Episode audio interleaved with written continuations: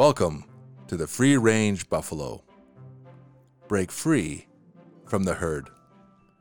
Today, we're continuing our series on the standing on the shoulders of giants, where we take a look at the giants of the English speaking world, the leaders who, through the power of their words, really gave inspiration to us all.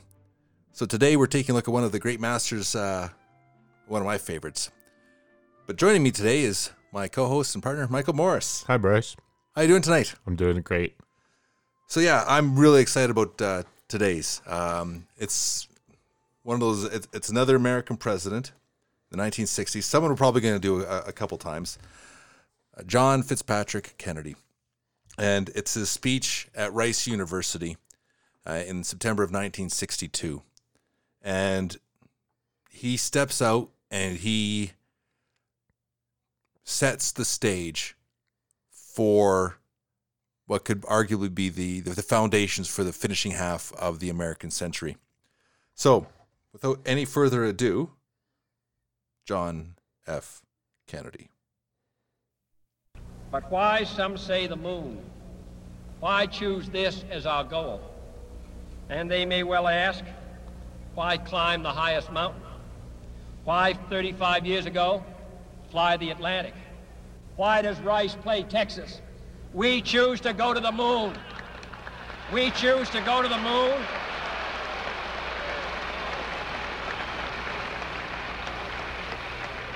We choose to go to the moon in this decade and do the other things, not because they are easy, but because they are hard.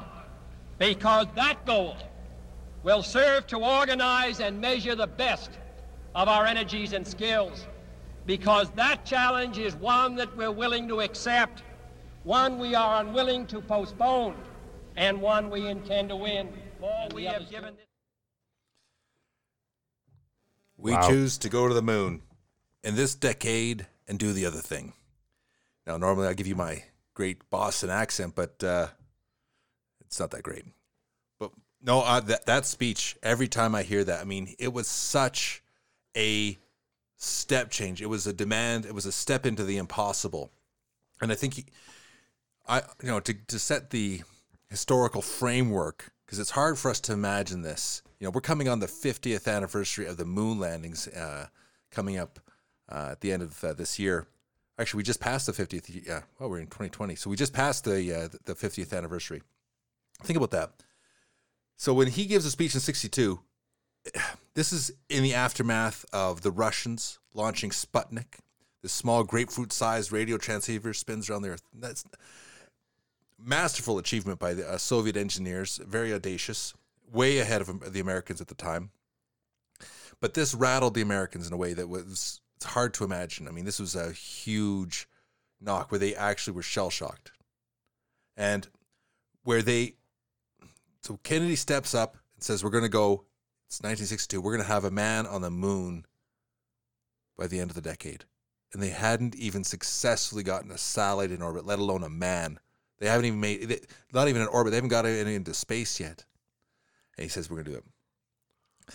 And it's just awe inspiring what you can do when you set a challenge. You said it yourself, inspiring. And I think that's what he did with that speech. It was a rallying cry for the American people.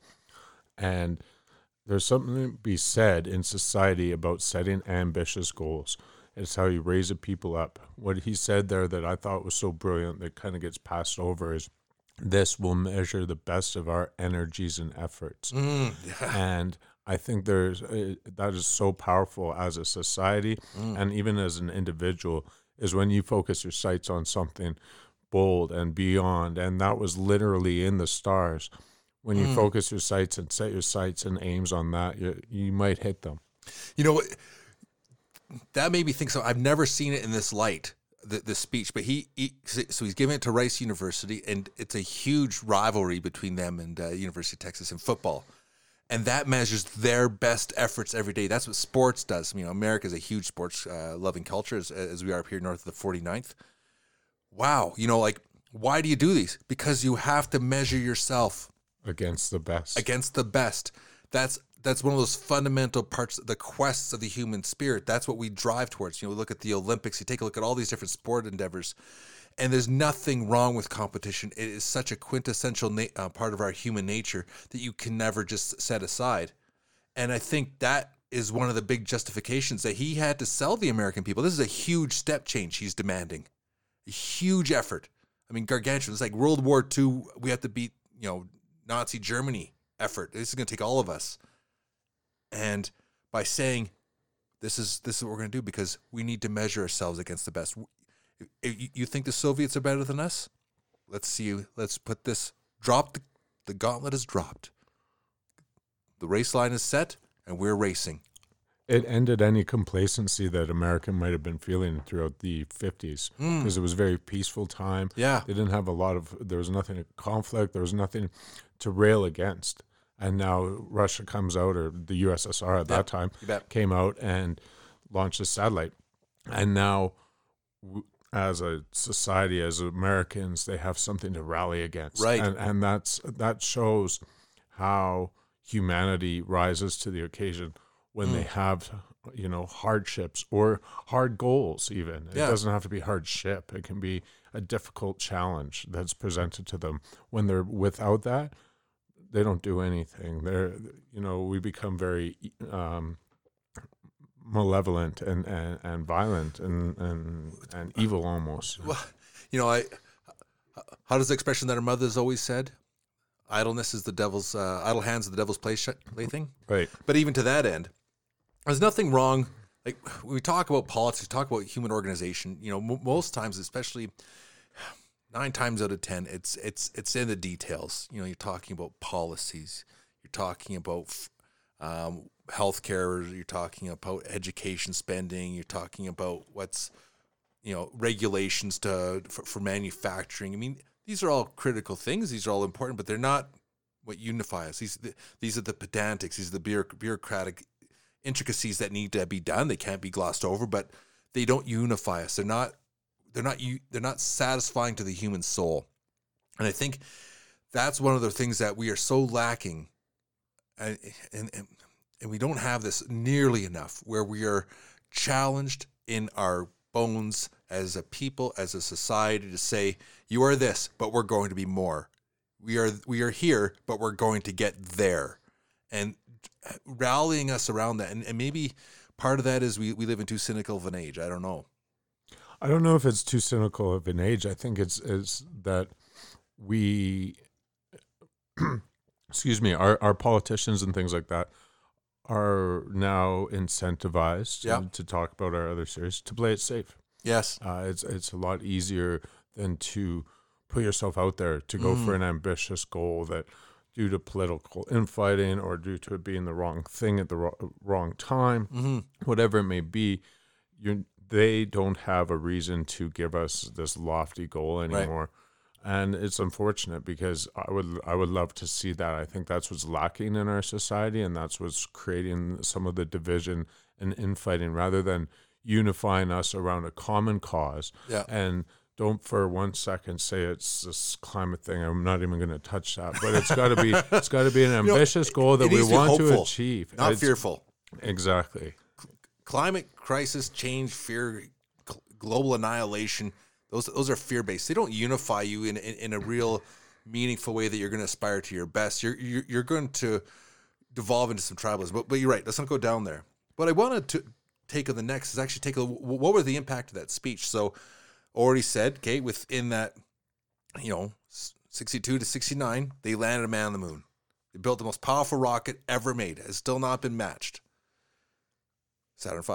So, program goes through, and then they la- they land a series up until Apollo 17, and program ends. But then that that, that creates they start Skylab is the impetus behind the the uh, space shuttle program is the dawn of uh, you know building these international coalitions between the European Space Agency with Canada, Australia, this global alliance that, in fact, even starts to include uh, post Soviet Union Russia, with uh, you know the, the expertise in the space station, international, international space station is, is growing and flashing forward through decades. Well, and all the commercial technologies that started Uh, through space technology. Absolutely, S- satellite communication, the computer age, the the amount of technology that was developed on the back of this program uh, is incalculable. Because even the stuff it was all ancillary. I mean, the, the, the mastery of metallurgy, um, aeronautics, the jet age. I mean, all perfected um, and, and, and accelerated.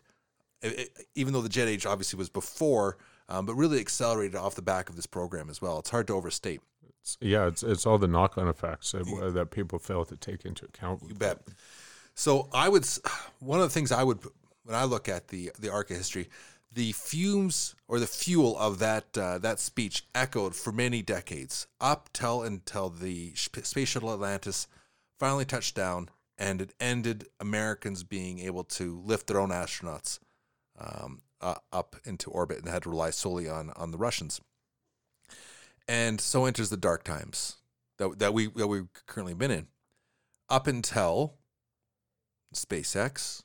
You know, yeah, you could say Virgin Atlantic and Jeff Bezos, Blue Origin, but th- but they haven't done anything yet. You could say that's the truth of the marketplace. They de- of demonetized that episode three, and incentivized animal. Check it out.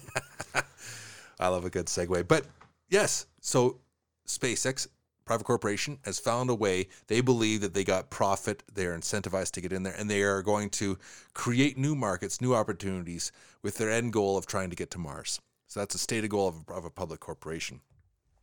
So they're they're adding a huge amount of technical expertise. It's growing. It's bringing things back that haven't been done before.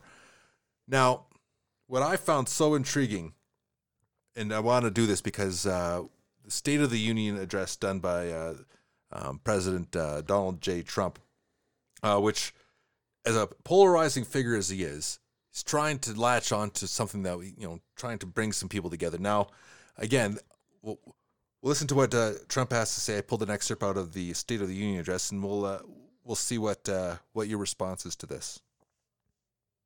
Now we must embrace the next frontier, America's manifest destiny in the stars. I am asking Congress to fully fund the Artemis program to ensure that the next man and the first woman on the moon will be American astronauts using this as a launching pad to ensure that America is the first nation to plant its flag on Mars.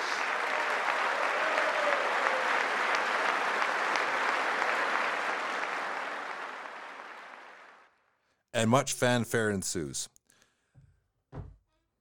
It's not. I mean, here's the funny thing: it doesn't go into the rhetorical brilliance of JFK. I mean, and and, and let's be fair, that's never going to be Trump.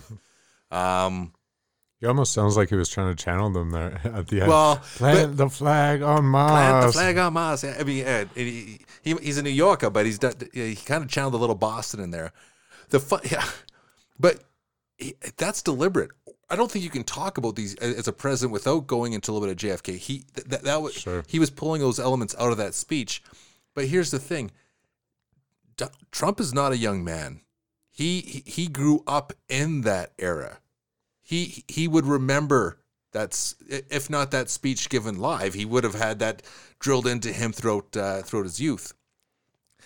So I think there's that there's a tendency amongst that older generation who grew up in their bones. This this is what America um, was really looking at, but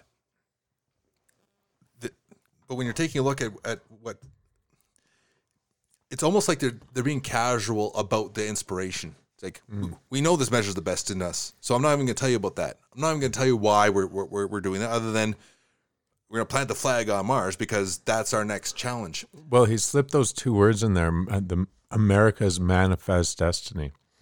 And for any listener out there that knows what that is, it's about creating your own. And so ah, good, good good pickup. so that's I think he he slid it in there and it's it's not immediately obvious. Having listened to it a second time, and that uh, stands out to me. America's manifest destiny. So he is using that uh, staking post again and, and Yeah. saying we're going Yeah. here, and you got to respect someone that does that. Well, and what my hope is is that when you're when you're taking a look and Donald Trump as a president, and this is speaking to their their really divisive times, but this isn't the first time they've been divisive.